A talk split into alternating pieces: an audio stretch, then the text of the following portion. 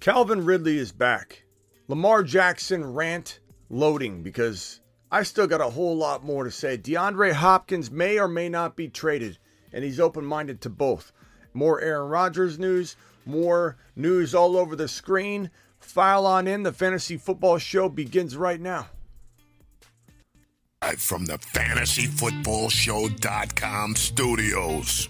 It's the Fantasy Football Show. Live! Monday through Friday, 7 p.m. Eastern.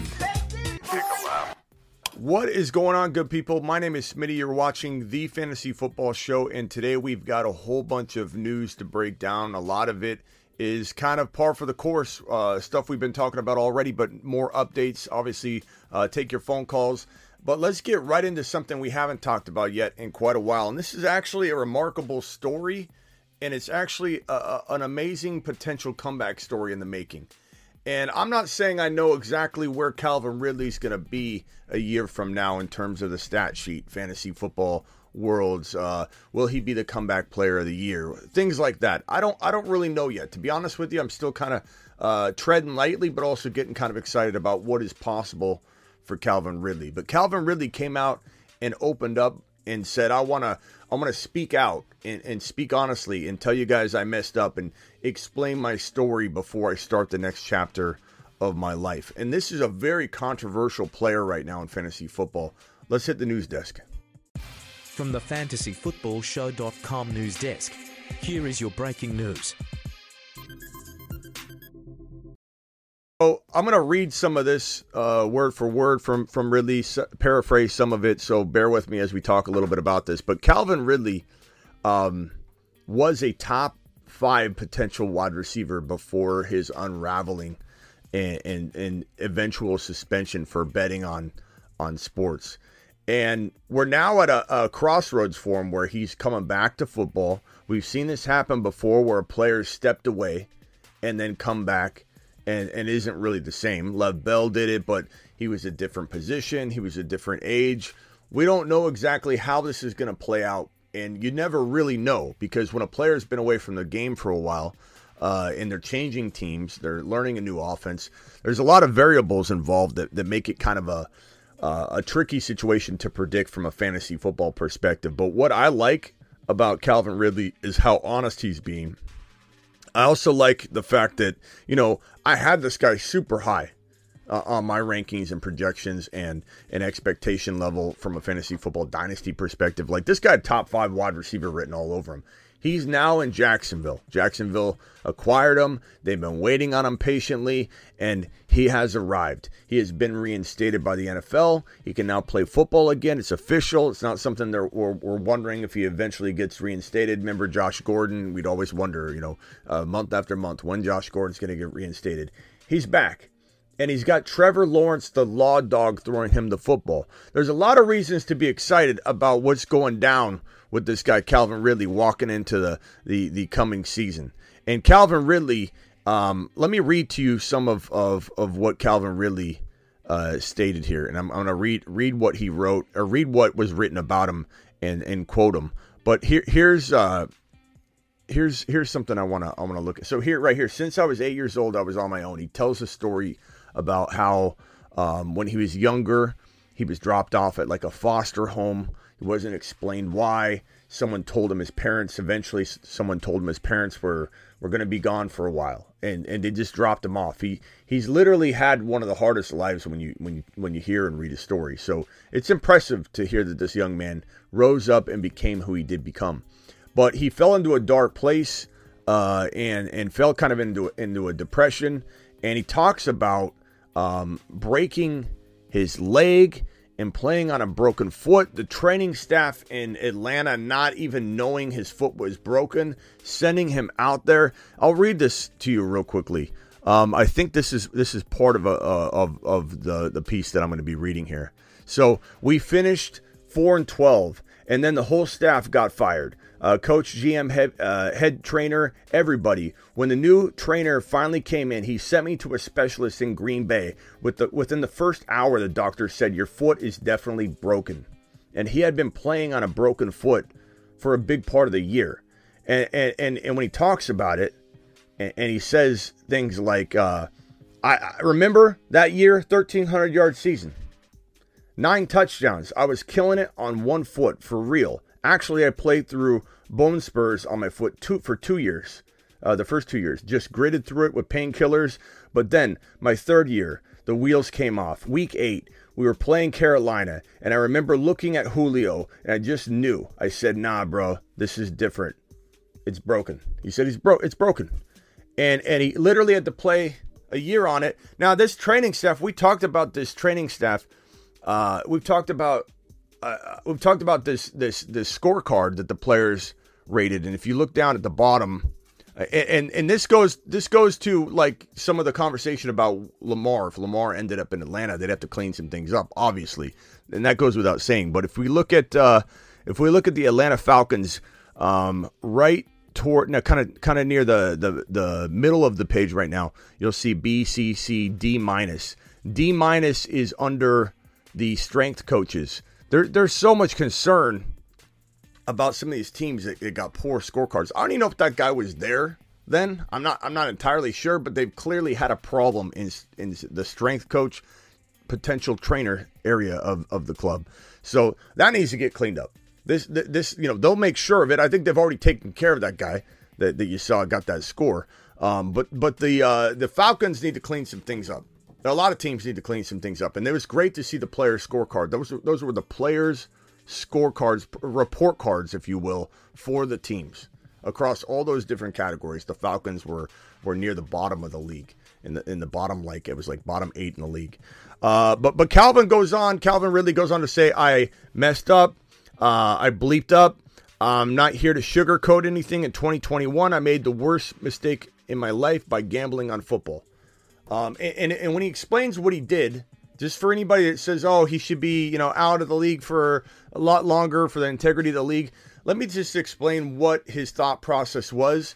And if anybody thinks they couldn't have been in that situation, I, I, I don't think you're really putting yourself in his shoes. He was not playing. He stepped away from football. He couldn't get out of bed. He was sitting on his couch. And I understand everybody else has problems too. I'm not trying to necessarily say, oh, we need to, you know, treat him differently in regards to all that stuff.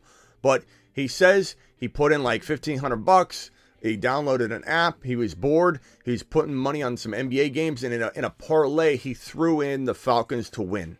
He said he didn't have any inside information. He was talk. He wasn't even talking to his boys. He was just supporting his team, and he put him inside a big parlay, Falcons to win, while he was not even playing the game. And, and, and he's suspended for an entire year. Yet we have a guy like Alvin Kamara who's on video beating a guy into the ground with another buddy that reportedly is in the NFL. And I'm, I'm just going to use reportedly and and and and and, and, alleged and all that because whatever. I, I, people get upset about it because he's innocent until proven guilty. There's video footage of it. We've seen the video footage. The NFL's seen the video footage. He's been arrested. He's been indicted. So Alvin Kamara is not sitting there uh, uh just you know unscathed waiting for this you know to come down. He's been arrested. He's been indicted and he's going to trial right now. Alvin Kamara is playing on the field. Alvin Kamara is not suspended as of this moment. The NFL does let the criminal stuff play out in a court of law, but they still could step in. They still could step in and say, paid leave, paid leave. We won't punish you. Paid leave. Go handle your business. You're being paid. Come back. But yet Calvin Ridley gets suspended for a whole entire season when, and, and I'm not trying to defend putting money on the game while you are an NFL player, but he stepped away from the game. And, and, and, like I said, he threw him into a parlay. I get it. You know, punishment probably needed to be handed down, but the injustice of a year long suspended for Calvin Ridley comparative to Alvin Kamara, not even suspended yet, not even on paid leave yet, sitting in a position to play week one until something happens let's go ahead and say that there's a, a heavy hand one moment, like Tony, our attorney that comes on the show all the time says. Heavy hand one moment, not heavy hand the other. The NFL is ridiculous in some of these things. And it, it's crazy. It's crazy. We got a lot of stuff to talk about in regards to the NFL. Not all of it is what you might think. That Smitty's in total NFL like rant mode against the NFL, there are people that are saying things about the NFL that I don't think are true. That the NFL is completely scripted. I don't buy that for a second. Do I think that there are compromised individuals that can that can definitely be bought or swayed? Uh, total opinion, no facts or any insider information on that. Yeah, I think there are definitely situations where there are either bad bad calls, bad refs or potentially one or two vulnerable refs. Who knows? That's a total guess. It's a total speculation on my part. But is the NFL rigged? No. Is the NFL scripted and our team supposed to win? Are they following a script? No.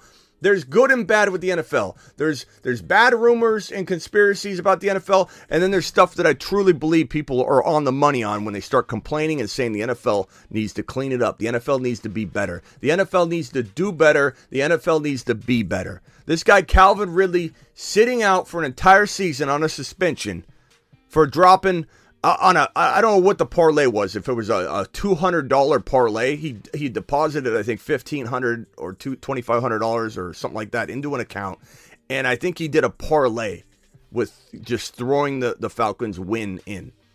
I, again, punishment sure, but injustice here when he gets a year and Alvin Kamara's walking into a locker room probably as we speak, getting ready to play uh, you know, prepare for the offseason so he can play week one. If he can somehow uh, uh, cheat the system into pushing his trial forward and forward and forward, NFL is not is not consistent with the way they apply their discipline and thought process, and it's absolutely crazy to me. But but th- this is a great story from Calvin Ridley. Hearing about how he fell into where he fell into, the fact that he was dropping uh, you know, 1,300 yard season and uh, what was it? 1,300 yards and what was it? Nine touchdowns? Nine touchdowns. 1,300 yards, nine touchdowns on a broken foot. On a broken foot. Maybe we're overlooking this guy's return. Maybe Calvin Ridley might step into a pretty darn good situation that some of us see coming. And I, I think we all feel like he's, he's real good upside, right? But will he be overvalued? Will he be undervalued? Could he drop 1,400 yards and 10 scores? Could he be a total disappointment? Take take a while to get going. Will he even be injected right away into the full scope of the offense? We don't know all that. We don't know all that. All I know is that this guy I feel like I feel pardon the pun and the the very poor choice of words right now, but I feel like banking on this guy.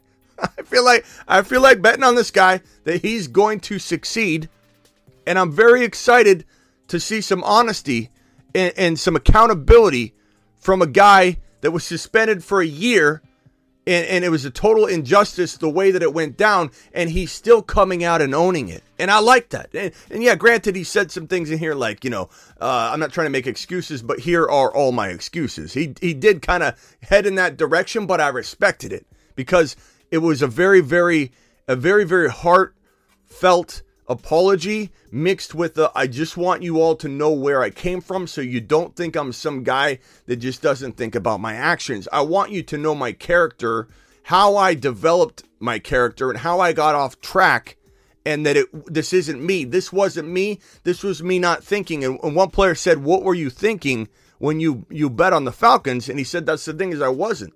I was I was in a really dark place. I wasn't playing football. He didn't even have intentions of coming back. So it, it was it was kind of crazy how it all unfolded.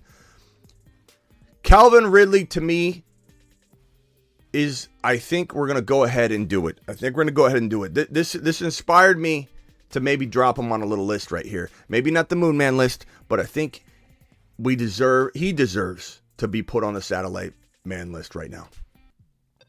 Satellite men. Space cadets in training. We'll we'll fix this up and make it look all nice and, and pretty later. But you are on the satellite men list there, Calvin. And I'm hoping that T Law, the law dog, makes you an absolute monster in 2023 and you have a nice little bounce back. Let's go. Let's go. Let's go, Calvin Ridley.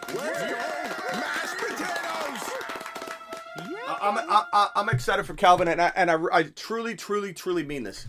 I will be rooting for him with every fiber of my being whether I draft him, whether he gets overvalued and he becomes an avoid, there is the potential that people draft him in the high third round. And I, I'm not saying to go that direction. I don't want to inflate his ADP any further than it might be inflated this, at this point. We haven't had a chance to see adjusted ADP data. We haven't had a chance to uh, to essentially figure out where he's going to be um, in the coming weeks and months as we walk into the remainder of the offseason. Maybe he climbs to 3.1. To me, that's too high. Maybe he climbs to 4.2.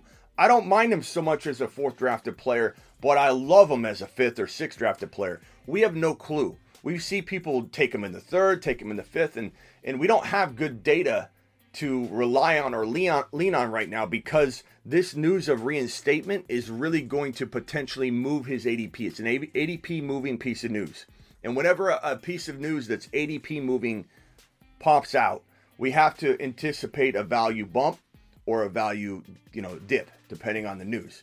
So he could climb into an uncomfortable, and when I say uncomfortable, I mean high territory. But even if he does, he's got my support. Even if he does, I'm rooting for Calvin Ridley, and I'm trying to re uh, reassess and, and and also recapture the feelings and evaluation and projections that I had for him pre decline, pre unraveling. And honestly, it was in the top five to seven, very easily top five to seven potential territory for Calvin Ridley for wide receivers entering his decline year, his unraveling year. And remember, broken foot, 1,300 yards on a broken foot, nine touchdowns, and a team that didn't even know that his foot was broken. The team didn't even know his foot was broken. So, uh, and, I, and I'm sorry I was running through that so quickly, trying to piece together what trainer or whoever. I think the entire staff got fired from that. I even I even read that. So I apologize if I, miss, I misspoke earlier. I believe that the staff currently there wasn't responsible at all for the broken playing on the broken foot because according to what I just read, it's all it's all coming back to me now. I'm, I'm, real tired. I'm on a lot of I'm on a lot of no uh, a lot of hours with no sleep. But I believe he did say that the entire staff got wiped, and then the new staff sent him to Green Bay uh, to get the foot looked at. And the, and the guy said within an hour, "You got broken foot, bro. You got a broken foot. You have a broken foot, bro. 1,300 yards, nine touchdowns on a broken foot, bro. Broken foot. This guy's a monster. Excited, excited to see Calvin Ridley do Calvin Ridley things. Uh, appreciate every single one of you in the building. Um, we're going to head on to the next piece of news here. First in the building was Michael K. CPA. I love my man, Michael K. CPA. I think in the building, Sandu, True Penguin, uh, Ian, Lunchbox, Blind Larry, Calvin, Calvin Terrell, uh, Danger, Derek Lincoln, uh, Bakes a Lot, and and Double A and Jimmy and all you guys. I, I can't keep listing you. There are too many of you. There are 125 of you in here. Our shows are popping now. Our shows are Smitty approved. You've just been Smitty approved. All of you have been Smitty approved, but we are we are 100 plus every single show now. And we're in the dead off season. We're growing this bad boy. We're taking it to the moon. I work for you. Okay? I work for you. It's not the other way around. And I want you to know how much I appreciate you. If you're new, hit subscribe when you're filing on in and let's take this thing to the to the promised land. Okay, so Calvin Ridley, appreciate the Calvin Ridley uh, uh, project that's it's underway here. Let's get to the uh, let's get to the Lamar news real quickly. There's not anything specific. We're going to rant mode again. I just want to prepare you. We're going into rant mode this isn't anything specific that uh, that I'm going to put on screen to read. This is more of a we already know Carolina's out, uh, Washington's out, uh, the the Miami Dolphins are out. They can't even participate. The the one caveat here, and it's a very unlikely scenario. The Miami Dolphins can't participate in the Lamar Jackson non-exclusive tag offer sheet sweepstakes, and, yet people are or the Niners or the Niners you have the Niner, you have Niner pages all over, Niner people all over saying, oh, Lamar Jackson should be pursued by the 49. You can't. You're not even allowed. You're you're prohibited from negotiating or speaking to Lamar Jackson, 49er faithful. I hate to tell you. The Miami Dolphins are prohibited. They're not allowed to negotiate with Lamar Jackson. You have to have a first and a second round pick. I'm sorry. You have to have a first round pick in 2023 and a first round pick in 2024 in order to be allowed to discuss uh, uh, anything with, with Lamar Jackson and try and negotiate and get and get an offer sheet created and slap it in front of him. You're not allowed. So this whole should the Niners get in this? You can't. You can't. You can't. You're not even allowed. Stop talking about bringing Lamar Jackson into the fold right now. I will tell you a scenario that is a long workaround to try and get Lamar on the roster. I'll tell you, but it's an unlikely scenario. The Miami Dolphins and the San Francisco 49ers, while they can't participate and even talk to Lamar right now, once the NFL draft is over and concluded, and Lamar's still out there without offer sheets being signed, he's just waiting. No offer sheet. He's waiting. Bad offer sheet. I'm not accepting that. Another offer sheet comes in. I don't want that one. And we're sitting here waiting. We have until July 15 or 17. It's a different date this year because of the weekend. July 17 is when either the Ravens sign it uh, or accept someone's offer sheet instead of re- you know rejecting it and sending the two first round picks in the direction of the offering team, or or Lamar Jackson and the Ravens can work out a long term contract. Like they could do that now. They could announce that we're signing Lamar Jackson to a long term contract but Lamar is getting offer sheets right now, right? Maybe, maybe not. Well, according to all the sources out there, nobody wants him. Nobody wants a former MVP quarterback. They don't even want to try. These sources are so great. All these, according to sources, according to, and we talked about Dianna Russini, who again I respect, and and I, I, I this is nothing against her whatsoever. Um, but we had a report. I don't know where that report is. Let me see if I can find it. There's a report from Dianna Russini um, where uh, she potentially has sources that say, you know, this team's out, that team's out, whatever. The Falcons are out. The Falcons, that was the one we're talking about. And I just hope her sources are wrong. Has nothing to do with her, but hopefully her sources are wrong. But you know what you have is you have this report, that report, this Twitter account, this verified Twitter account, this one saying, according to Dianna Russini, the Falcons are out on Lamar Jackson. So now it has a source, but if you follow the breadcrumbs, it still goes back to a unnamed source. And so for me, I'm not ready to write off Atlanta yet unless we hear it from the Atlanta Falcons themselves. And the craziest part about this entire Lamar Jackson uh, uh, frustrating situation right now, from my perspective, from a reporting perspective, from a journalist perspective, okay? There are so many hack job journalists out there that don't have a journalism degree didn't go to a journalism college, don't have any a lick of journalism experience whatsoever that are posing as journalists on Twitter. I'm a journalist now on Twitter. I am a news source on Twitter. I am this, I am that. I, I, I have I have earned a right because I've coined myself a news analyst and an analyst on Twitter and Instagram because I created an Instagram account. I hereby announce that I'm an analyst and I have no journalistic experience whatsoever. I, I think you should have some sort of credentials or history or something behind it. I'm, I just get so tired of everyone reporting when they have no business reporting on anything. Show me credentials. Show me what you've done to earn the, the right to be called a reporter or an analyst. Because it's honestly, it's garbage.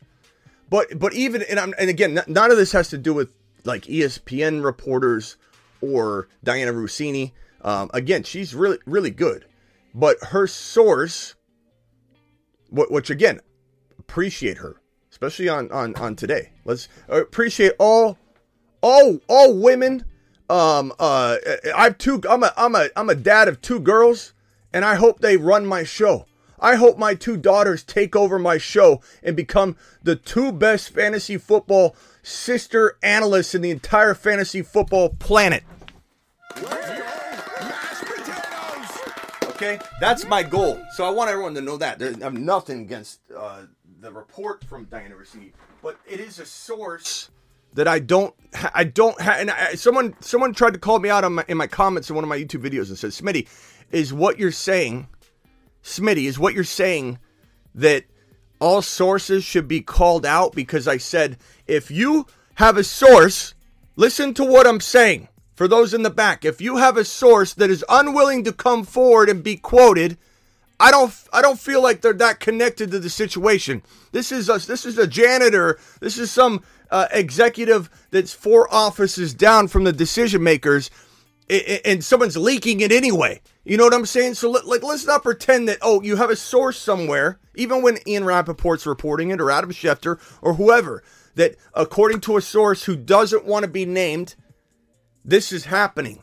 We heard this with Deshaun Watson going to the Falcons before the, the Cleveland Browns swapped they they jumped in and, and, took him away from the Falcons. But oh, it's a done deal. Everybody on Twitter, it's a done deal. Uh, he's gone. He's gone. He's going into Atlanta, according to a source. I've got a source close to the situation. I'm so tired of hearing about sources. According to a source, we used to joke around about sources. We used to say, according to a source. Now it's a staple. You can't read a report today in news uh, smoke season uh, uh, in this particular time frame of fantasy football and NFL uh, uh, uh, time frames. You you do you do not see a report now that has a legitimate source. And, and when someone says Smitty, that's why it's a source. It's an unnamed source. You can't rat them out. I know. I, I, I graduated from one of the most prestigious journalism colleges in the in the entire United States, Walter Cronkite. Okay, I know I know a little bit about this topic, and I don't I don't need to be told, hey Smitty, sources are not supposed to be leaked. That's the whole point of a source. Yes, I understand that. There are occasions when somebody has an unnamed source. Okay? I get that. Unnamed sources are important. Unnamed sources pop up from time to time. But when everybody and their mother now, including the top dog reporters, are not citing anybody and it's just rumor mill and it's everybody trying to to, to get as the, the information as fast out as possible. And i know i'm guilty of it too because i also try and go live immediately when news breaks.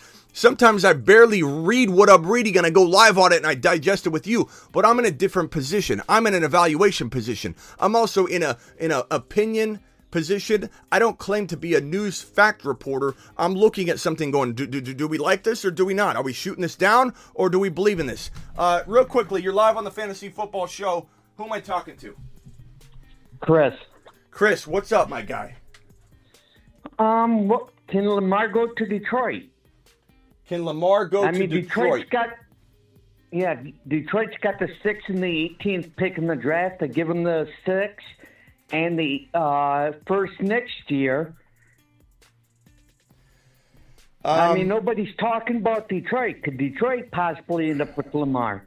It's not impossible, but from what I've gathered, according to my sources, Chris, my sources tell me that they love Goff and they're rolling with Goff another year.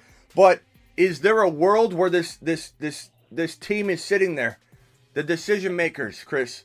Are they sitting in a boardroom okay? And, and, and maybe they've they publicly backed Goff, but who's publicly backed Goff? The entire organization has the owner officially backed Goff. Is it just the GM? Is the coach on board with it? You know what I mean? Like that's what I that's what I hate when there's so there's these absolutes about a team in or out on Lamar. And, and that's where I was going, Chris, because I didn't even get there yet because I got myself off on a tangent. Then you called me, which is fine. But my whole point before you sit tight because I got to finish my rant, Chris.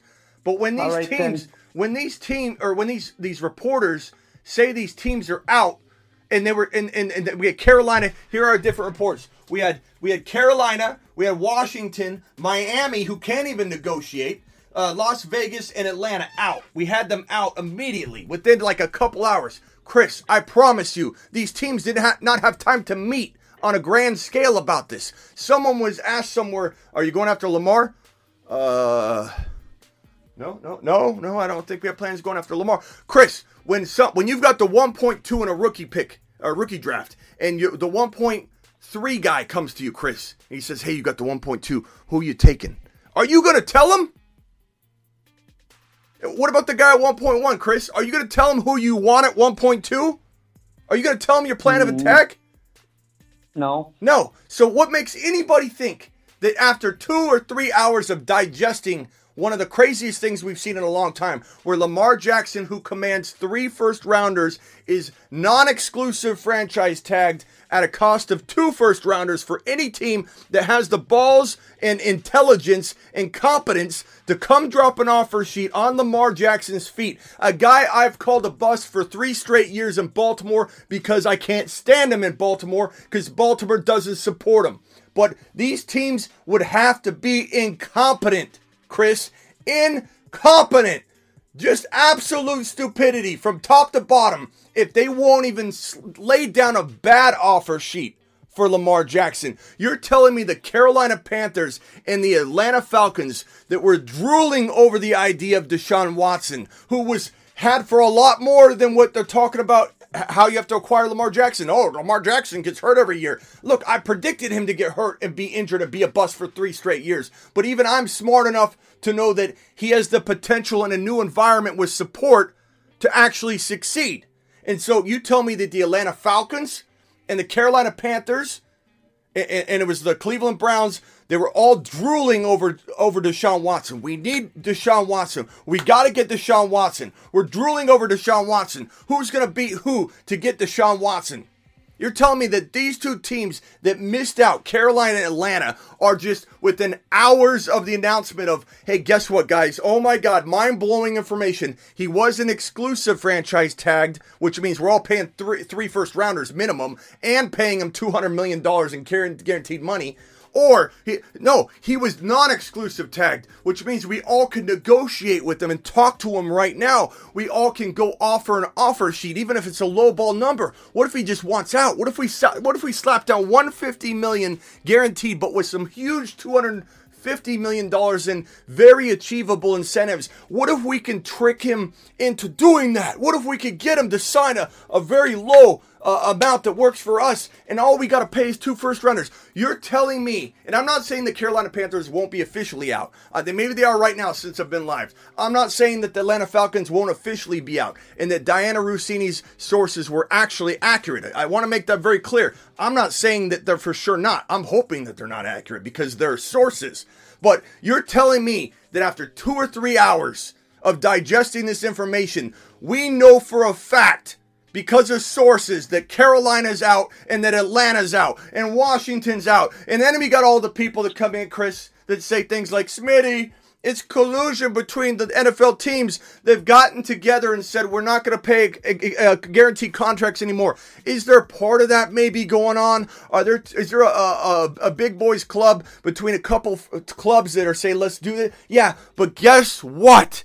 Just like when I'll take it back to a fantasy league example. When I drafted, uh, I drafted Drew Brees in, in I was like five years ago in a league where I already drafted my quarterback really, really early, and Drew Brees fell to like the fifth round when he was the absolute monster. I drafted him as well. And all my buddies said, let's lock arms and let's not trade with Smitty. He, he thinks he's going to trade Drew Brees to us. But if we all lock arms and we say, we're not going to trade with Smitty so he gets stuck with that dumb pick of taking his second quarterback in a 1 QB league, guess what happened, bro? This was when Gronk was a first round pick. I just went to one owner at a time and I said, why don't you break that little locked arm little little agreement you got and why don't you take Drew Brees so you can win your fantasy football championship, bro? They folded like chairs. Nobody's sticking together. These owners aren't going to lock arms and not get a quarterback that they need to win to, to try and win a Super Bowl because they're all going to try to band together. Do you think these owners actually care about each other? They care about their own organization. They care about their own team winning. If anybody thinks the entire league all these owners together are going to sacrifice bringing in Lamar Jackson to change their franchise over let's try and knock these salaries down. That's absolute stupidity. Not to mention that is also suggesting that these owners don't think they could, like I said earlier, sway Lamar Jackson by putting down an offer sheet that is not what he wants, but there's incentives that get him where he wants that are easily achievable, team friendly deal. You would try. You would try. You wouldn't just lock arms and say, we're not going to try, we're not going to try and make a, a deal, an offer for Lamar Jackson. You're going to try. Why would you assume that he might not be swayable to get out of a situation that's growing and growing and growing in animosity between Lamar and team? It's ridiculous. But even more ridiculous is the reporting on it because these teams aren't out yet. Even if they end up being out, no one knew that the Falcons were for sure out. I'm sorry. I, I don't buy any of it, Chris. I don't buy a single bit of it. Oh, I, I don't think any of the teams are out either, but nobody mentions Detroit, and they've got all the offensive pieces Lamar needs. He's got two good wide receivers in Allman and Jameis Williamson. He's got a running game.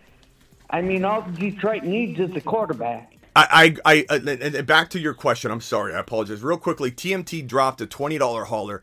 And let me just say something. I went to my brother, who is an industrial design maniac machine. He can build anything. And I said, I got a problem, big brother, big brother Smitty. My my uh my make it rain machine, it uh it doesn't have the juice anymore. And the motor got burned out because of all your amazing $20 haulers. Anybody that gets a $20 hauler, I make it rain in the studio. And so I went to said brother and I said, Brother Smitty, uh, I need you to enhance my money make it rain machine and put a a car battery attached is what I requested. He makeshifted this bad boy. It's got a battery uh, makeshifted into another battery, multiple batteries attached to this, and now this thing shoots 30 bills per second. I haven't tried it yet. I'm going to try it live. He told me it shoots 30 bills per second. Okay, so we're going to go to the widescreen here, and we're going to go ahead and we're gonna we're gonna make it rain and we're gonna empty the entire hundred bill clip. Five, four, three, two, one.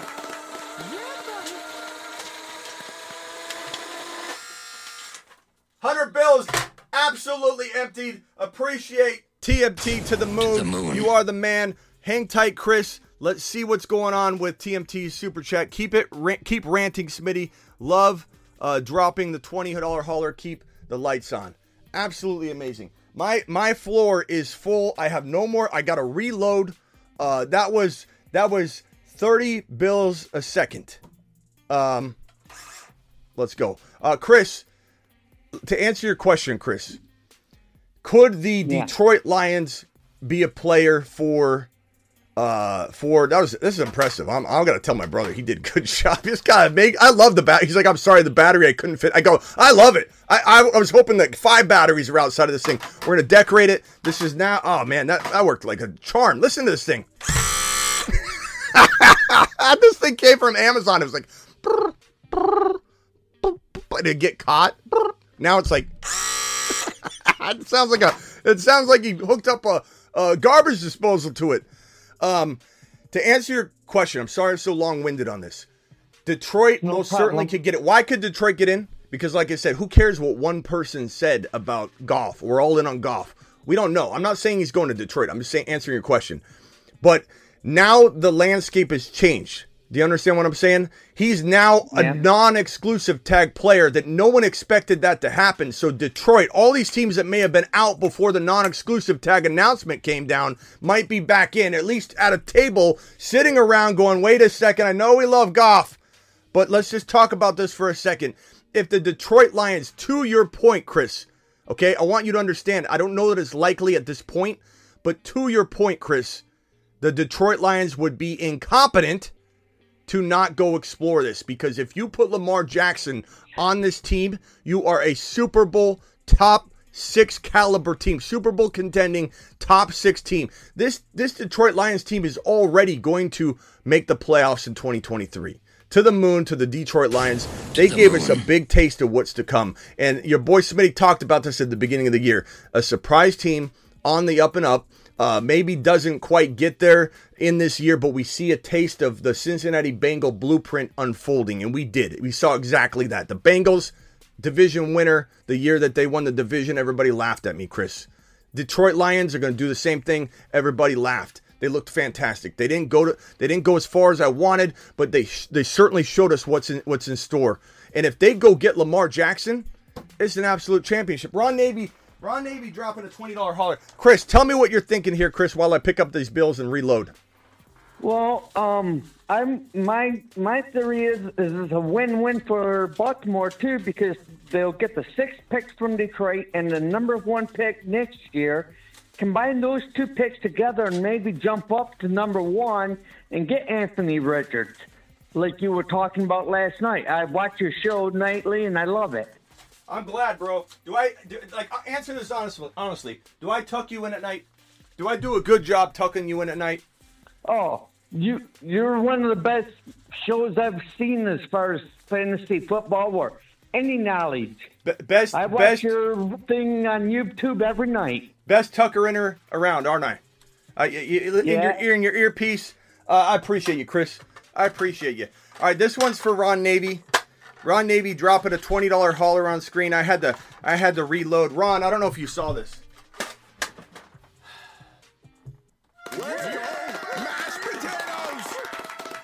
This is 300 bills per second. Uh, It might be a second and a half. 300 bills per second and a half. Ron Navy making it rain.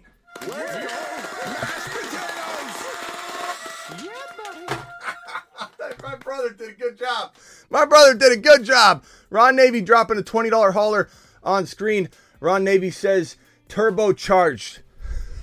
this the the problem with this, my brother did too good because now I gotta go. I gotta get extra stacks because now I just have to every every time reload. He, Smitty's missing. Where is he at? He's on the floor cleaning up dollar dollar bills, y'all. Uh, Chris, I appreciate you. Hang tight, okay? I like this call. Yep. I like this call to Chris. We're gonna we're gonna keep them on a panel here. Uh, hang tight while I get through the news. Uh, mute yourself if you mouth breathe. If not, you can stay there. Just hang tight real quickly. Let me get through this news. Lamar Jackson. Okay. At the end of the day, here's my here's my end of day. Uh, my, my final rant. Hit that thumb up button on your way in the door. Lamar Jackson could go anywhere. Let's stop talking about Atlanta being out until Atlanta makes an official statement. And maybe they never even do. Maybe we just hear sources say they're out and, and we leave it at that. Why why would the Washington Commanders, football team presidents, whatever you want to call them, why would the Washington Commanders be out on Lamar Jackson before they even make a bad offer? Why? Why on earth would you do that? And don't tell me it's because his contract's too big, Smitty. Nobody wants to pay that much. You don't have to. You can offer whatever you want. Nobody's making offers. Let me ask you a question for anybody that's saying, Smitty, no one wants to pay the top dollar. Nobody's offering. Do you know what happens when no one offers? Somebody gets the bright idea to say, well, if no one's offering, why don't we throw an offer out? Why don't we throw a low ball offer out? See how badly he wants out of Baltimore. Why don't we do that? Why don't we just throw a bad offer out? I don't nobody's gonna make an offer. No, you're telling me the Washington football team commanders are so excited about what they got going on. And I like Hal, and we're gonna talk about Hal in a minute. There's a piece of news right here. But you're telling me this team's out. Give me a break. I'm tired of the bad reporting. I'm tired of the sources. Sources are okay, especially if you have you have a track record with your sources. The moment you say sources said and it doesn't work out, you lose credibility with me. And not everybody gets to use sources. You have to really have sources. Even me, I've got people I talk to on that are connected at some level or another, more so or less so than others to teams. I have text message chats from people that know people inside organizations. I've got some stronger than others, but even I can't just come out and say according to sources because it's going to hold no weight because I don't have the Adam Schefter credibility to drop a piece of news with a connected source. I have sources. I hear vibes. I can share with you, hey, the people close to this situation that I know, nothing guaranteed, but my vibe I'm getting, and it's usually pretty good in terms of what's going on at that moment. It can change directions like anything. But you can't just use sources all the time. It bothers me. It bothers me. We need to go back to where if you're going to have something to say and the person feels strong enough about it, they're going to put their name to it. Otherwise, they're ratting. Okay? If someone's sourcing out something and they won't put their name to it, it either isn't very close to the situation after all, they're projecting and predicting like we are, and number three, they're ratting out the situation. This is a per- like the, person that's giving this information that's afraid to give their name. Why are they afraid to give their name? Are they spilling the beans on something they shouldn't be spilling? That's who. That's who's giving us the information. Like, give me a break. Give me a break. Uh, as for DeAndre Hopkins, this man, this myth, this legend, uh, I, I'm a little bit. I'm a little bit saddened that he could potentially be uh, heading somewhere else in 2023. But it is what it is. And DeAndre Hopkins, um, where where's my Hopkins piece of news? I don't know that I even have it on the screen anymore. Let's see. Hopkins is right here. Yeah, here it is. Uh, DeAndre Hopkins is uh, he was interviewed on Pat McAfee today, and uh, he said that he admitted that he's been hearing a lot of trade talks and in in, in rumors and such. Um, but on that subject, he basically said that he's flexible. His last two years are flexible in the in terms of being traded uh, to help the team that's acquiring him. But he's also said that he he is where he is right now, and it was a it was a really stand up comment of, of Hopkins to make. He said that right now he's an Arizona Cardinal. So right now, that's what's in front of him, and he's not too concerned about what could change. Right now, he's a Cardinal, and I love that answer because if he does end up coming back, this guy wants to play football wherever he's at, and I love that about DeAndre Hopkins. Uh, DeAndre Hopkins will be missed if he gets traded away from my Arizona Cardinals. My projected landing spots for him, my number one projected landing spot would probably be, I would say the the the Chicago Bears. I think that makes the most sense for a, a mobile quarterback like Deshaun Watson was, like Kyler Murray was. This guy is a specialist from catching footballs from a mobile quarterback. The the Bears would be crazy not to offer a second round pick, which is probably what he he'd probably go for for less than that. Like I, I would I would overpay. You know, in an auction when you say uh, going once, going twenty six dollars. Okay, going twenty seven. I want to bid myself up twenty seven. Uh, you just bid 26, 28. I would if I was the the Chicago Bears, I'd make sure I got it done. Because if you give Hopkins to Fields, you are saving Fields' long term health and ability to stay healthy, and you're stretching defenses out. Now everybody's like, it's it's keep away. It's it's it's Justin Fields against an entire defense every single game. Keep away. It's like that kid that that, that flunked and, and, and failed two grades, and in fifth grade the guy's like six foot. Okay. And, and there was a guy in my school that was literally he was driving to school in eighth grade he was driving to school in eighth grade. You drive to school your sophomore year. He drove to school in eighth grade. I'm not joking. This is not exaggeration. We would sit there and play at any grade level from fifth grade, sixth grade, seventh grade, eighth grade. This kid was always bigger than us. He looked like a he looked like a man. This the man in, in fifth grade. He looked like a man. Had a mustache he was sitting next to me. It was the weirdest thing in the world. And, and I was the best runner in my school aside from this guy. I could never beat him. I was always number two because I was running against a grown man.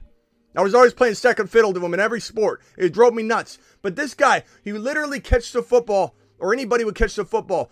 And we were in fifth grade, and the eighth graders were across the field. We'd hand it to him, and we'd just let him go and he would just go pile drive through the entire uh, entire defense, score a touchdown. We loved this guy. He was our sports hero. He was two years behind everybody. Drove to school in eighth grade. Loved him. Everybody loved him. I'm sure when he got to his sophomore year in high school, he couldn't even play uh, uh, varsity sports anymore. But but anyway, this reminds me, Fields reminds me of that guy. It's like keep away. Everybody else is just watching him run the ball on the field. They need Hopkins. They need Hopkins more than any other team in the National Football League. But are the Chicago Bears smart enough to know this? Are the Chicago Bears smart enough to go get DeAndre Hopkins so that they can use their other draft picks and they've got a good good amount of draft capital to improve around those two? Maybe even trade that number 1 down to 15, 18 draft to Bijan Robinson.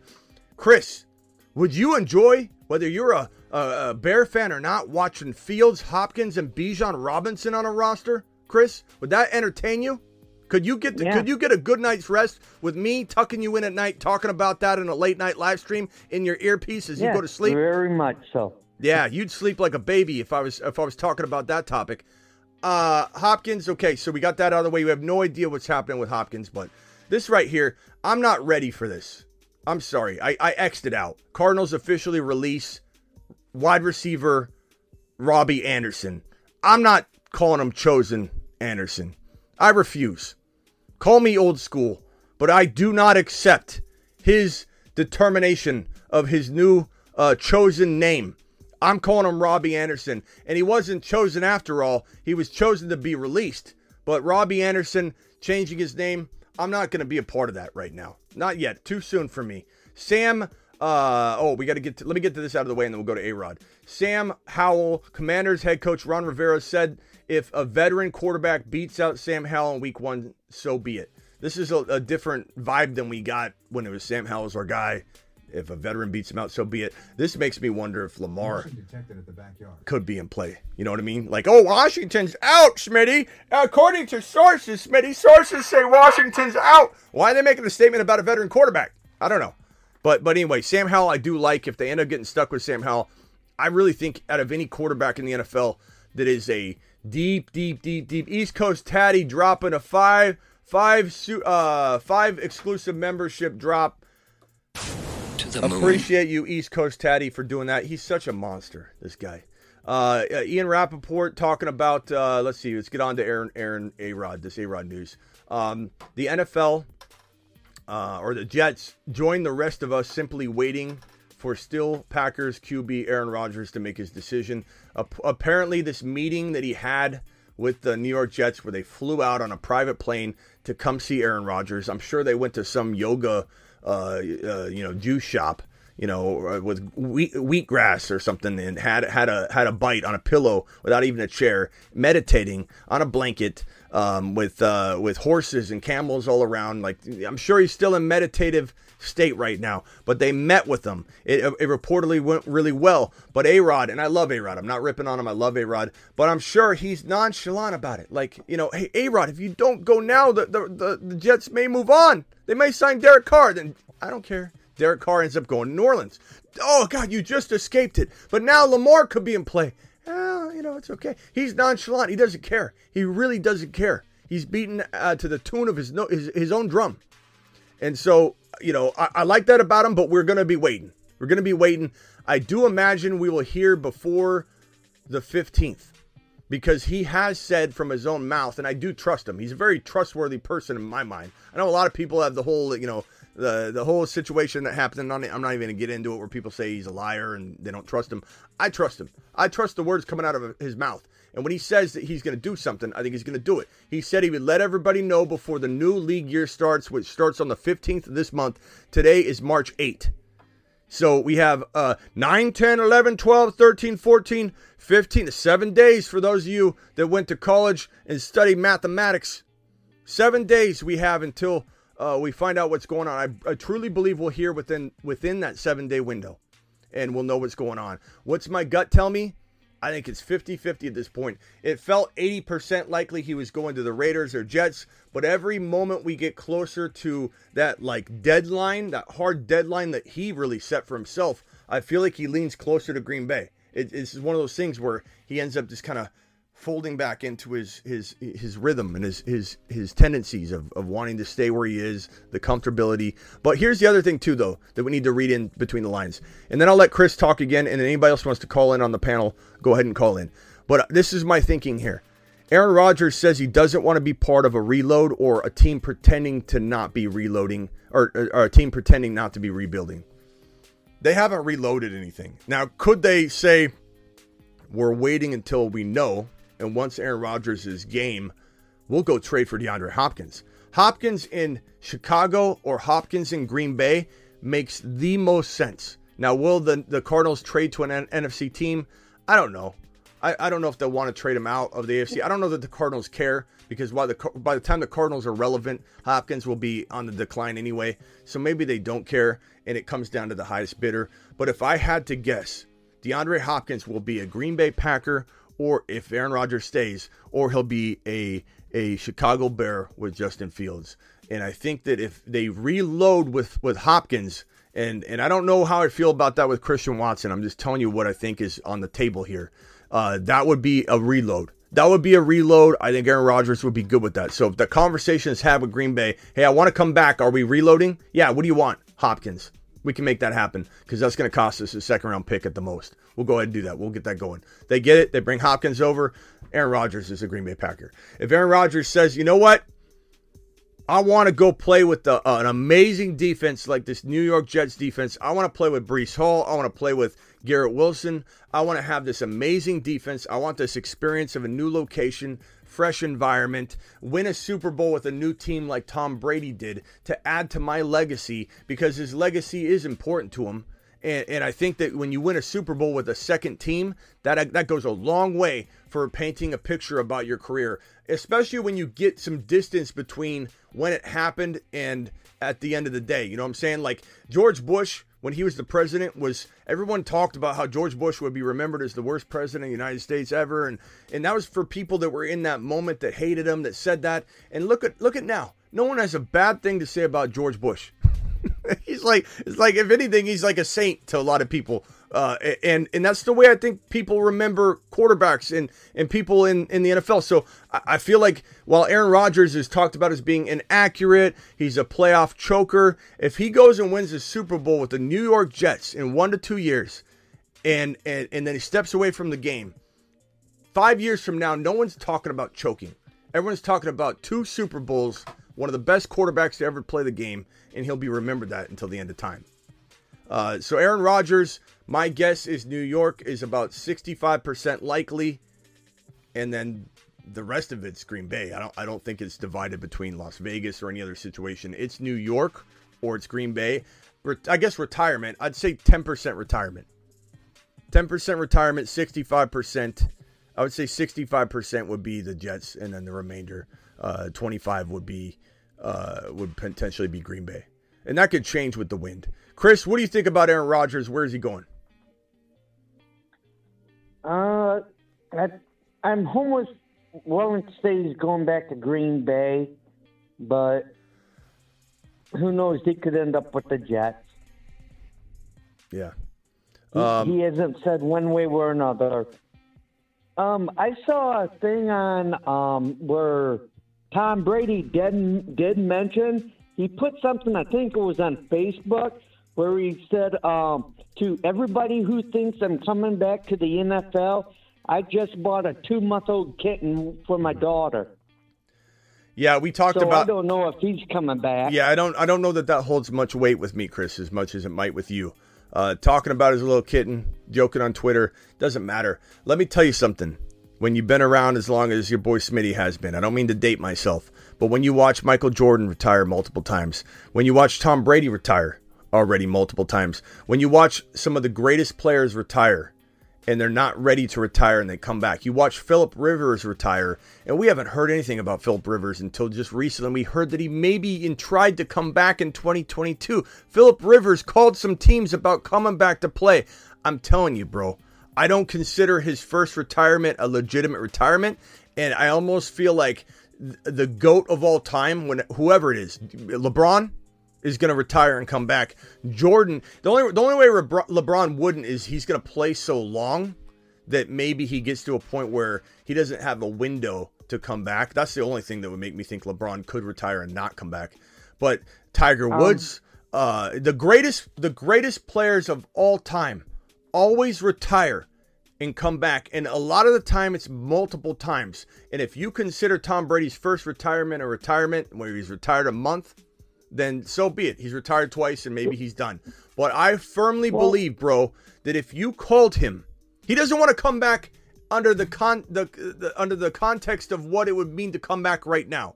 Camp, going through a grueling camp like a young man. He's not a young man anymore. He's even said coming back to camp and going through August is what really makes him feel like you know he wants to retire when he was when he was actually still playing. The thing with about Brady with me that and I I I'm afraid that if Brady does come back, he'll sort of end up making himself a joke like Brett Favre did, how he would retire, come back. He retire, won't. He won't. Back. He won't for one reason. The two teams he would come back to would be the, the San Francisco 49ers. Let's say they're 10, 11 wins and they don't have a quarterback because Brock Purdy's not ready, re injures himself. Trey Lance is hurt. Uh, Shanahan runs them both into the ground again. And the Niners have 12 wins and they're a playoff contending team. They call up Tom Brady. They say, Thomas, we need you. And he wants to play and win a Super Bowl for the Niners so bad. Tell me one thing, bro. Do you really think that he's 100% in his soul and mind and body wanting to be retired? Or do you think it's just a very, very hard like percentage amount, like yes, I, I shouldn't I play think anymore. he's like 50-50 Okay, on it. but but but do, do you think that you could almost guarantee there's at least twenty percent of him that still wants to play, but he's like, no, I can't though, I can't. Oh, I I, gotta. think it's okay, like I okay. said. I think it's like fifty Okay. percent. He wants to play. Fifty percent. He but, wants to stay. but even if it was even if it was guaranteed, let's say the the person that says Tom Brady's not coming back out there, if you're that person, call in first of all. If you're that person, you can't honestly say there isn't probably twenty or fifteen percent of him that still wants to play. There's at least the biggest Tom Brady returning to the game doubter has to be able to admit there's probably 15 20% of him that still wants to play. And and coming back now, that's not a strong enough percentage to hit the field in August and go through camp. It's not a strong enough percentage. But what it is a strong enough percentage for is when you're called and said, "Hey, you don't have to go through anything. You get to walk in and play two or three regular season games and go through a playoff run, win a Super Bowl, and then retire with another ring, adding to your legacy, having people say this is the greatest thing I've ever seen in my entire life. And Tom, you think Tom Brady's going to answer differently? Do you think Tom Brady's percentages of wanting to unretire change if he gets a phone call, you know, and they say we need you? And I don't know what the deadline is to come back during the season. I know he can still come back. He's not officially, officially, officially, officially retired where he can't undo it. But what's the deadline on when he can play? But I'm telling you right now, bro, he's coming back to the Miami Dolphins or he's coming back to the San Francisco 49ers. And the part the part of the reason I think that the Niners won't bring him back is because of Shanahan. Unless John Lynch forces the issue, much like I believe he forced the trade of Christian McCaffrey because that was a John Lynch move. And I send John Lynch to the moon.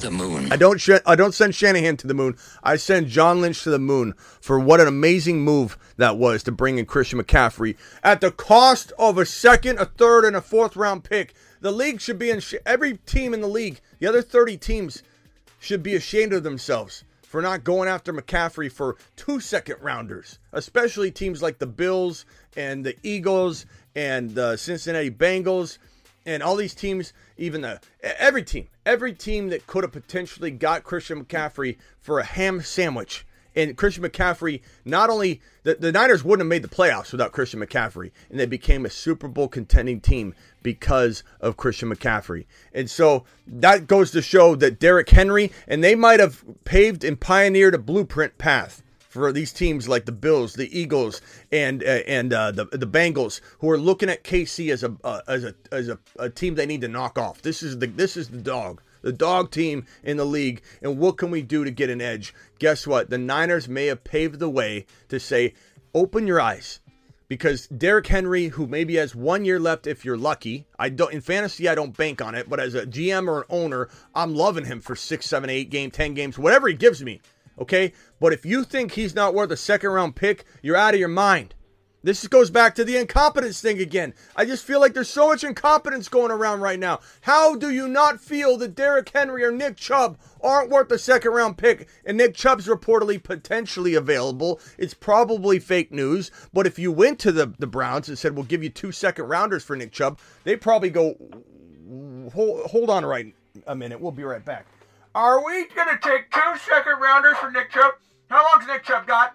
What do you think, Bob? Year and a half? Year? Let's do it. Two first, two second rounders. Let's ask for a fourth. Two second rounders and a fourth rounder. If you're the Bengals, you're crazy. You're crazy not to do that or even offer that. If you're the Bills, why not? Derrick Henry, Chubb, one of them should be on the move based on that premise alone. That you can take a Christian McCaffrey, put it into a, a, a good team, and become one of the best teams in the NFL. It's absolutely crazy. And as for the Tom Brady thing, let me just let me just leave it at this, bro. Let me just leave it at this. Tom Brady, like I said, if he's 20% wanting to play football right now, that was not enough to go into August and go through camp so he retired. He was not at 100%. There's no way you can step away from the game at his level with his accomplishments being the best quarterback to ever play the game, being the GOAT across all sports to some people, and you step away with a 100% certainty that you you know 100% I want to stop. It was 80%, it was 70%. It was a big enough number to retire, but but in week 9, week 10, whatever, when he gets the call and they say, "Hey, do you want to play 3 regular season games, 4 regular season games? We we've already clinched the the division You, you know, you could even sit out week 17 and week, you know, 18, come back and win a Super Bowl. How much more does that 20% go to 80? How quickly does your 20% turn to 80% when you literally just have to go through a playoff run? And if anybody thinks Tom Brady, to your point, Chris, I don't want to I don't want to say anything about your stance, but if anybody thinks Tom Brady is for sure washed up and can't deliver in Miami with Tyreek Hill and Waddle in a high octane circus of a track and field team, or in San Francisco where you got Christian McCaffrey, George Kittle, number one defense in the league, or number two from last year, right? And probably top three this year. You have Aiyuk and oh, Deebo Samuel. You think Tom Brady couldn't actually go out there with his left arm and win a Super Bowl, I don't know what to tell you. Tom Brady could break his two smallest fingers on his hand and still win a Super Bowl with that team if he walked into week 12 or 13. They clinched the division. And, and Seattle's the only team that got, well, I guess the Rams could bounce back a little bit. I think people write them off too much. But the Niners have a real good shot of clinching the division or at least grabbing one of the wild card spots. Tom Brady, I believe, is coming back at some point, is to the Dolphins, is to the Niners. It will be a fun, fun thing to reflect back on. Uh, uh, we've got uh, we've got uh, the Bruce on the line. The Bruce, you're on with Chris and Smitty. You're live. What can we do for you, Brucey? Hey, Smitty, with the uh, addition of Ridley coming back, which one does it hurt fantasy wise? Uh, like Engram, Jones, any of the receivers? Which one does that yeah, hurt the most? so let, uh, Ridley, Ridley is such a good topic, man. I love, I love this guy Calvin Ridley as my my opening suggested, right? Um, Zay Jones, Zay Jones probably can't be consistent with the acquisition of Calvin Ridley. I think because we've seen Engram be so good, so good with Trevor Lawrence, and because Engram has a different piece of the offense kind of tied up, those targets are not targets that get shared with the wide receiver room. I think Engram's not going to really miss a beat. Maybe some touchdowns could get taken away, whatever. But but T Law leans on Engram uh, to a degree similar to how Mahomes leans on Kelce. You know, I'm not saying Engram's Kelce. I'm saying that the the relationship and rapport between T Law and Engram very much mirrors the relationship of Mahomes and Kelce. It's where's Engram? Where's Engram?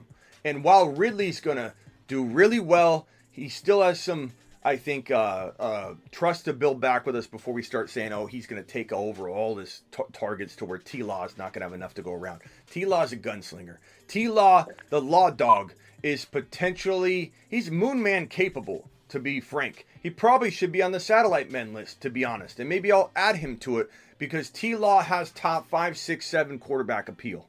He's not in the top four. It's it's Jalen Hurts, Mahomes, Burrow, and Josh Allen. Those are the top four. Any order, I don't care what your order is. Those are the top four. Tier break, and below that is a a dog fight that could be between uh, uh, Lamar Jackson, Fields, and T Law, but only if Lamar is elsewhere. If Lamar's not elsewhere, he's in that debate in theory on paper, but he's probably going to bust again, like I predicted for three straight years. Lamar is an absolute bust candidate without hesitation in Baltimore where they don't support him. And if they draft a wide receiver like Quentin Johnston, Jackson Smith, and Jigba Flowers, or Addison at number 22 overall, if they're lucky enough to get one and smart enough to select one, we can have a different conversation about that risk level of busting going down a little. But Lamar in Baltimore is a bust candidate. Whether it's a huge bust candidate with no wide receiver or a little bit lesser bust candidate, but still a bust candidate because he has a rookie wide receiver they finally drafted, but they might not develop well and who knows what the heck happens over there. He's a bus candidate. But if Lamar's in a different location, in Atlanta, in, in Carolina, in all these locations that are supposedly out within an hour or two of the announcement, which is hogwash, it's crap, it's it's lies, it's fake news, it's cap. If anybody thinks that uh, Lamar Jackson isn't in there in a different situation, they're crazy. Um, sorry about all the the absolutes today. I, I'm I'm in a little bit of a rant mode, and, and sometimes in a rant mode, I I do get a little riled up. But I will say that if Lamar's in Baltimore, it is T. Law and Fields. Fields and T Law. And Ridley's a big, big reason why he's such a secure pick this year because I think walking into the season without Ridley, we'd be excited, but there's some Justin Herbert vulnerability of recidivism. You know what I'm saying? This could be a very, very uh, uh, complex year for T Law, like Herbert's year was coming off his first big year. Defenses have more film on you. Defenses are coming at you, and there's a possibility Zay Jones doesn't stay healthy. Whatever. Getting Ridley is a, a, a thing that the char- the Chargers should have done something like that to continue to grow and cultivate Herbert, and they didn't. And the Chargers failed. And the Chargers are failing right now, in my eyes. Unless they go after at 20, I believe 21 overall in the NFL draft board. Let's pull it up right here. NFL draft board. You've got uh, the Chargers at 21 overall. If they don't take a wide receiver there to the tune of a top four wide receiver, and they send Herbert out there with the receivers he has now, uh, you've got Mike Williams who's getting paid bank and he plays four games this season. You got old man Keenan Allen who we like and he's probably pretty good, but he's always kind of banged up even if he plays through a lot of his injuries. He's older now. I bet you he misses a grip of time in 2023. I don't want to be sitting here going, oh, if he had wide receivers, he'd be good. I'm out on Herbert, who I was totally in on. I admit I missed by a mile on Herbert last year because I believed that the receivers would stay healthy, and I believed that this team could survive and do great things no matter what was happening because they had Ekeler, they had two good wide receivers. One of them's going to be healthy uh, at a certain point. If they don't do what the Jaguars did, Herbert's not bouncing back to the degree we all want him to. I'm very hopeful about him for the future. He's one of the better talents in the league at the quarterback position below the big four. He's arguably number five if he has a, a big name wide receiver. He could. I could put Herbert. I don't want to hear later, Smitty, I thought you hated Herbert. Listen to what I'm saying. If the Chargers get a wide receiver, he's back on the map. It's very contingent on all these different moving parts. That's fantasy football. Things fluctuate, things change. It's a adjust and adapt season every season. That's how you need to look at fantasy football. Uh, we've got a caller on hold here from a 714. Who we talking to? You're live. Hey, man. Name's Carlos. Carlos, what's up, my guy? Hey, nothing much, dude. Uh, appreciate you answering my call, dude. Love the show. Yeah, show loves you back. All right, dude. I got a question for you. Just hot in my inbox, dude. I got an offer in a dynasty league. Okay. 10 man, 1 QB PPR. I got Kelce and Jamaal Williams. This guy I told I need a big offer. He sent me Goddard, DJ Moore, 24 first, and Singletary. Okay, so Do I take this? Okay, sorry. You're trading away Kelce in a dynasty. Is it one Correct. One QB? You got it. One QB. Okay, read it off again. Kelce and Jamaal Williams. Okay, and read off what you're getting. Goddard, DJ Moore, a 24 first, and Singletary. I don't like it. Uh, what's the 2020? What's the 24 first going to be projected? Be be honest with Uh, yourself. The guy, the guy it, it's probably going to be a good pick. Uh, sorry, so far it, it'll probably be a late pick. Like, so it's late it- it's not going to be a great pick at all. No. Yeah, yeah, correct. No, no, Smitty, totally not disapproving you, but You just Got Smitty it, dis- got Smitty it. disapproved. Interesting. Thank you. And hey, hey, hey, hold on real quick. Don't go yet. You can stay on the panel if Oh, you yeah, want. no problem. You stay on the panel if you want. You got you got into the phone line. You can stay here for a little while, um, For sure. if you can. Hey, Smitty. Hold on, hold on, Brucey. Hold on, real quick, and I'll let Bruce interject. I just did a trade live with our boy Spacula, one of our long-time followers here. Uh, Spacula to the moon, by the way. I want Spacula to know. To- totally To appreciate Spacula, um, and I'm not trying to call him out on this, but Spacula had been after Kelce in a dynasty follower league that I did. I've done like two or three dynasty leagues. They're really hard for me to do because I can barely pay attention. I barely set my lineups because I'm on. I'm live all the time. And so Yeah. I can't really do them anymore. Everyone begs to be in a dynasty league, and I just can't do it. I can do a lot of underdog leagues with people because it's, it's drafting. And by the way, underdog fantasy promo code Smitty, it's on the on the screen here. We're gonna be drafting. Uh, we won't be drafting tonight, but we draft almost every other night. We're definitely drafting Tuesday, Thursdays, Fridays, and Saturdays, most every night at midnight. And so, if anybody wants to be a part of those, you have to get on over to Underdog Fantasy promo code Smitty. Uh, link is in the description of the video. And uh, I do a ton of private leagues with in that context now. So like I set up a 12 man league, $25 entry, $50 entry, 20, and they take care of that. I have nothing to do with the the payouts. If you do a $25, 110 goes to first, and 25 their money back goes to to second.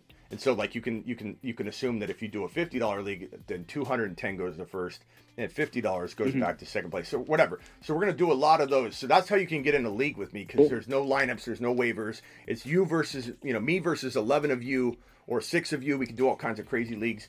That's how you can get in a league with me.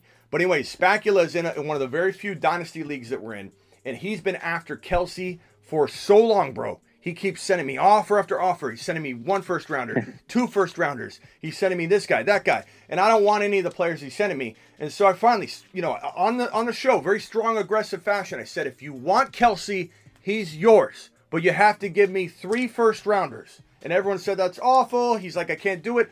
I go, Kelce's yours. You you've been wanting him for a year, bro. All you gotta do is press the button or send me send me three first rounders. He's yours. He sent me three first rounders, which is an awful lot. I'm not saying you can necessarily get that, but that's what I needed. I wasn't to take two. I wasn't BSing him to just try and get him to give me three. I wouldn't do it for two. I'd rather my, my team drive into the ground with Kelce for two more years or one more year than to surrender him for a late first round pick or two late first round picks. He gave me three first rounders. My team's kind of shaky anyway at running back, so I'm going to rebuild off that. But that's the only thing I would do in this situation. What you told me, a late first round pick, Singletary. I like Goddard a lot. None of that. DJ Moore's pretty pretty solid, but you know, unless Lamar goes to Carolina, then maybe we reassess this. Maybe leave it on the table until we find out if Lamar is going to Carolina or not.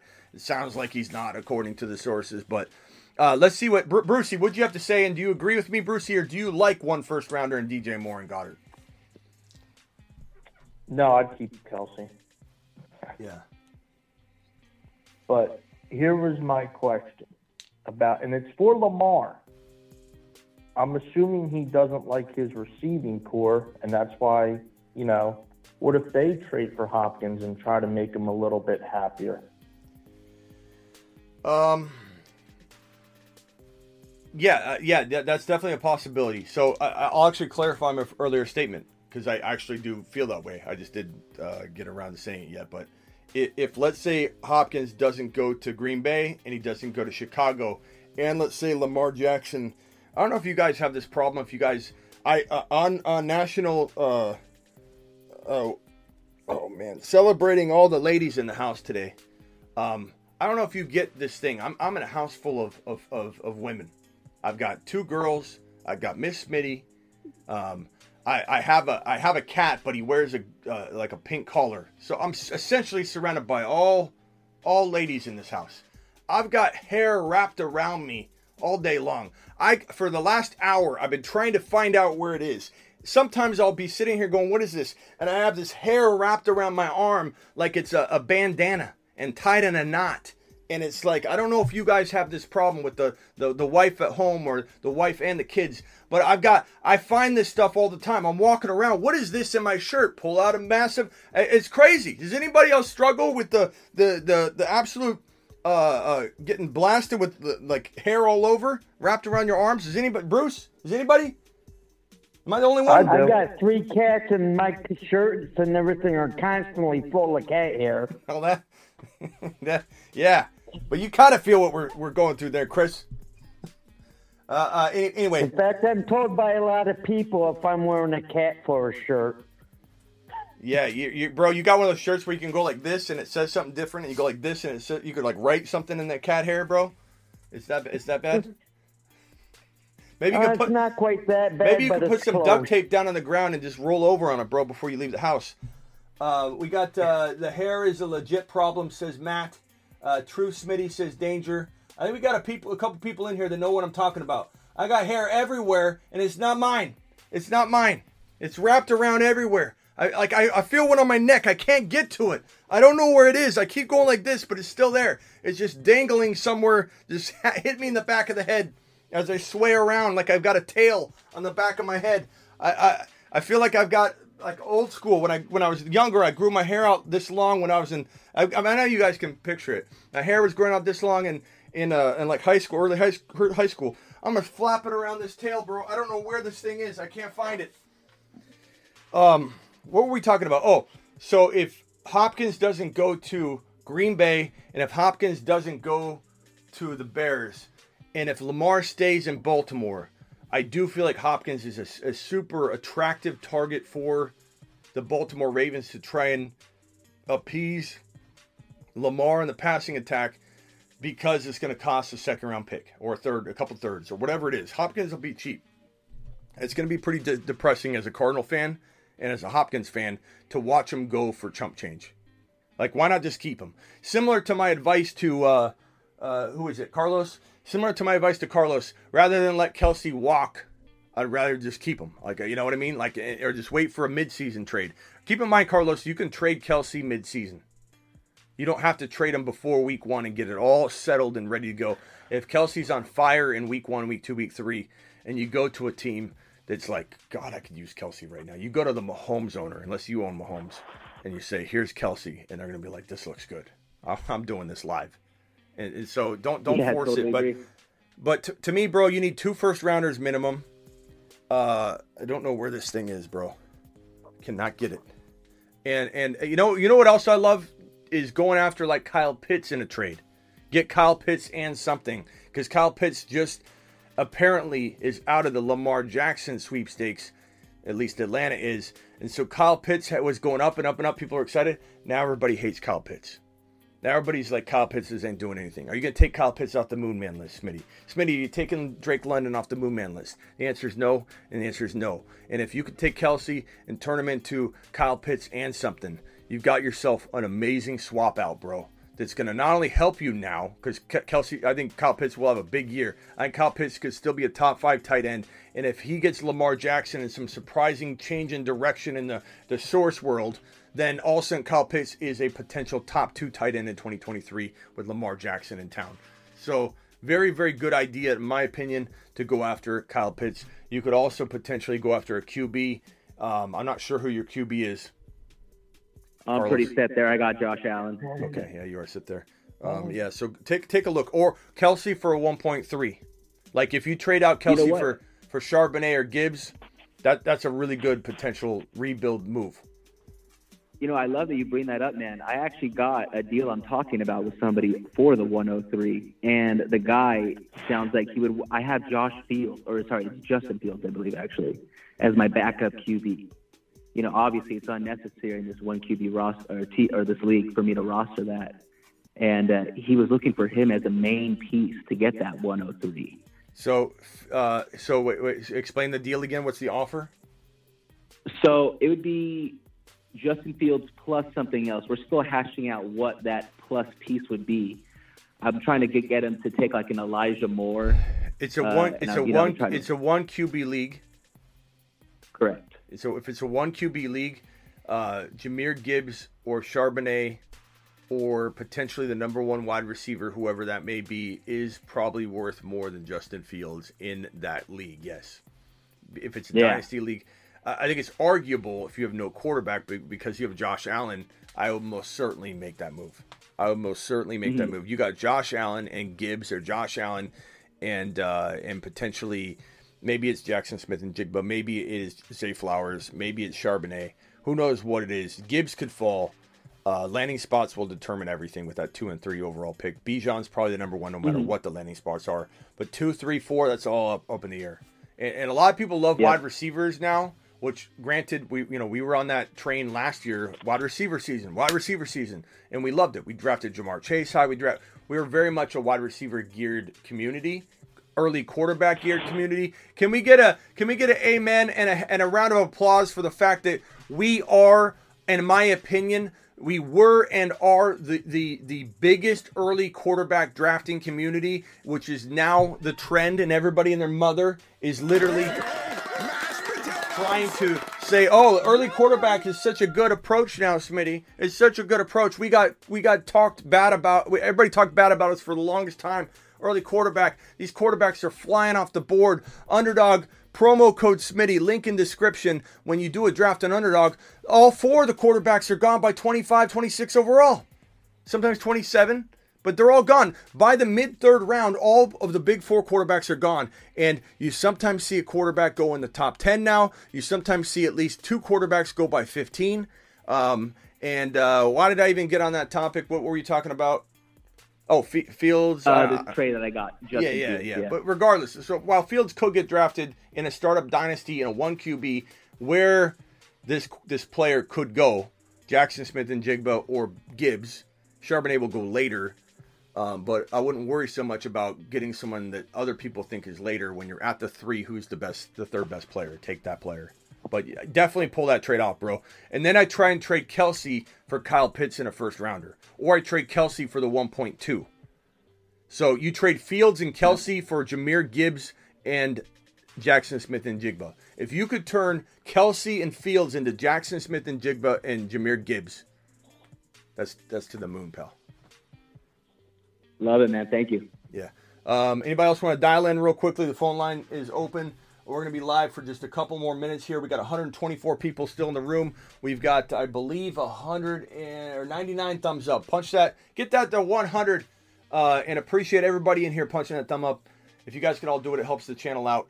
Uh, let's see here, uh, uh, Chris. You got anything else you want to add, Chris? And uh, by the way, Chris, I want to No. say I love your I love your idea of the Detroit Lions, and I love more so. I love that people are going to say it's dumb, and they're going to say, "Oh, they're not going to do that," or they love God. We don't know what any team's capable of doing with the new, brand new information, Chris, that is barely 24 hours old that that Lamar Jackson's been non-exclusive franchise tagged, and now he can be had for two first-round picks instead of three, and anybody can send an offer his way, whether he refuses to take it or not. So this whole idea that leagues, God, the whole league's locked arms, all the owners are so content with letting their team have no quarterback. You're telling me the Carolina Panthers give two craps what the other teams are doing in regards to this thing when they could get a quarterback. They're really worried about keeping the quarterback contract values down.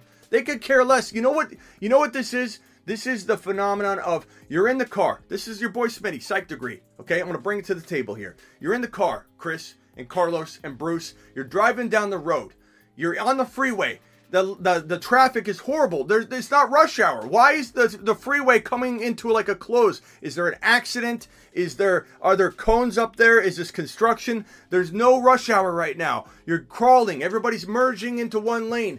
You get to the end of where the problem is, Bruce, and there's a mattress sitting across two of the lanes, two of the three lanes. What does everybody do? Eight times, nine times, maybe even uh, 99 times out of 100. They see it and they keep driving. Nobody gets out of their car, grabs the mattress, and throws it off the road so that everybody else could just start driving again. No one steps up. You know what that is? It's it's the whole leave it to someone else to to take care of it phenomenon.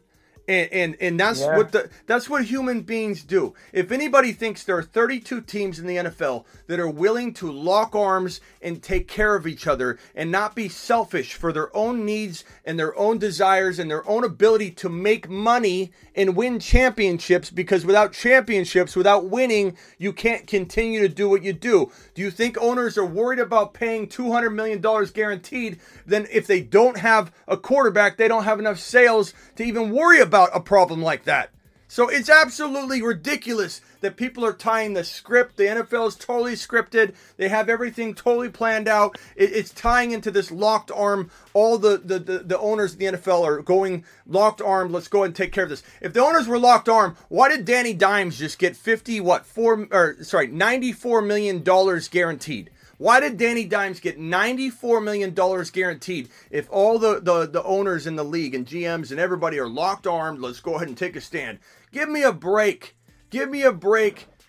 And, and Hurts is going to get a, a, a 50 to 54 million dollar a season contract. He's going to get a well over 200 million dollars guaranteed. For everybody Oh, yeah. running their mouth right now about how nobody's going to give a team a, a player 200 million dollars guaranteed, watch what happens with Joe Burrow. Watch what happens with Jalen Hurts. These two guys are going to blow up that expectation in your mind, and you're not going to even remember your your small little uh, contract dollar amount you thought that was worth that players were worth is going to be so far in the rear view mirror you're not going to even know what you're looking at anymore. You're going to say, "Holy crap! Holy crap! Yeah, You're talking about five hundred million dollar deal. You're talking about a they can stretch it over ten years and make it some astronomical number. Jalen Hurts is gonna make over two hundred million guaranteed dollars per year. Joe Burrow is gonna make over two hundred million guaranteed dollars per year, and, and and Lamar Jackson should be making that, not because I think anybody should, but the market commands it. Danny Dimes getting $94 million guaranteed tells me Lamar Jackson's getting at least 180. It's it, like 175, 180 million guaranteed with incentives that could easily be attainable for him if he bets on himself to gain over 200 100 million guaranteed. That's what a that's what a Carolina Panther or Atlanta Falcon team needs to do.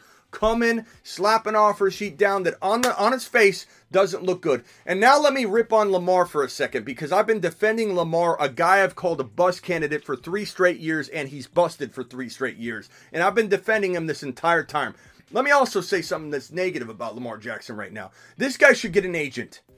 Because how is he supposed to facilitate this horrible, rocky, per source climate with no agent? With no agent that has the connects and ability to facilitate a, a rough water transition or a rough water situation, a trade environment. You're telling me him and his mom are just picking up the phone and calling these teams, or are they sitting back waiting and the teams are just like, this is ridiculous. He has no agent. How do we even get a hold of like what's going on here? Lamar Jackson needs to get his crap together because he's got some responsibility in making this all get connected too. If Lamar Jackson literally thinks that him and his mother can go navigate an industry that people go to law school for and go to school for for 10 years to try and become, you know, this this master of negotiation and numbers and, and contracts and legal jargon. And this guy's literally, what's he to go to Legal Zoom at the end of it all and try and scan his documents in and see if Legal Zoom pops up any red flags? How is he going to go through this contract? Is he going to then hire an attorney to read through it? Why not get an agent involved that can get his money's worth by upping the contract, whatever amount? This is part of this is on Lamar. Part of this is on Lamar. If teams are skeptical and unable to negotiate with him right now, and if it is very slow moving, part of it is on Lamar. Take some ownership, Lamar. Learn from Calvin Ridley, who stepped up and took ownership. Get an agent. Stop this nonsense of what are you doing? What are you doing without an agent? It's ridiculous. Um, let's. Uh, you were talking about you're talking about five hundred million dollar deals. Patrick Mahomes got one, so people got to realize, but he spread it out. Yeah, but it is about the, the, the guaranteed money that people are are you know complaining and crying about, and so Yeah, I don't know what he's guaranteed. I just know he got a five hundred million dollar deal yeah, for ten years. I'm on the clock in the draft right now, and I'm gonna go ahead and make a draft selection. Listen to my team so far and tell me what you guys think. This is in one of those leagues, 12 man. I'm drafting with 11 of you out there, absolute monsters. You guys draft very well. All you guys snipe. We all snipe each other. Uh, my team so far in said draft with you guys, and we, we do these these private leagues on Underdog Fantasy. Um, here's my team so far: Jalen Hurts, Tony Pollard, Cooper Kupp, Drake London, Kyle Pitts. So yeah, Drake London and Kyle Pitts are worrisome at this point, but not where I got them, not where I have them. This is if they if their situations improve, they hit home runs from from this type of valuation. If their situation doesn't improve, they still very much earn their value and have upside to exceed expectation. I, I, I think Kyle Pitts right now. If I had to give anybody an advice right now in a dynasty league, go go get Kyle Pitts, go get Drake London. Go get Kyle Pitts. Go get Drake London. I don't even know if this will change in the next day or two to where the, the Falcons start getting talked about again. And we're like, oh, these sources were, were a nice piece of work, weren't they? Um, uh, yeah, these sources were, were so on the money, weren't they? And if it doesn't go that direction, there's still so there's so much letdown with London and Pitts right now from people that, like me, expected Lamar to potentially be going to Atlanta because it was the fit of all fits. Like logic says, Lant- Atlanta. You look up Atlanta in the phone book, and or in a dictionary, and it shows, or in this world book. I got world books right here. You pull out a world book. I got a world book right here, and you pull up and you say, "Let me look up Lamar Jackson." Oh, there he is. He's in an Atlanta Falcon uniform. That's exactly what I thought we would be doing here. And so I'm upset too. But we're so down about it. We're so down about it that frankly we're all we're all kind of devaluing Pitts in London, and I think now is the time to strike. Um, I got to get going here. I'll probably be back later for a live stream. I appreciate every single one of you. Um, Bruce, you got 10 seconds. Anything you want to add? Yeah, we don't know what the Falcons see in Ridder. That's probably why they won't go after Lamar.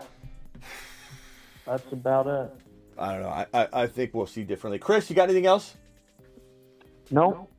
All right. Appreciate you guys. Call back tonight if I go live. Yep, Appreciate you see all. ya. See you, Hey, hey. Yeah, See later, ya. guys. Bye. Later. Car- Carlos, appreciate you. Okay, um, guys, I'm live Monday through Friday, 7 p.m. Eastern, every single Monday through Friday. Uh, your boy Smitty will be back probably tonight at some point for some kind of emergency live stream. I'm live Monday through Friday, 7 p.m. I'm live whenever news breaks. I'm live Tuesday, Thursday, Friday, Saturday. Get out of here.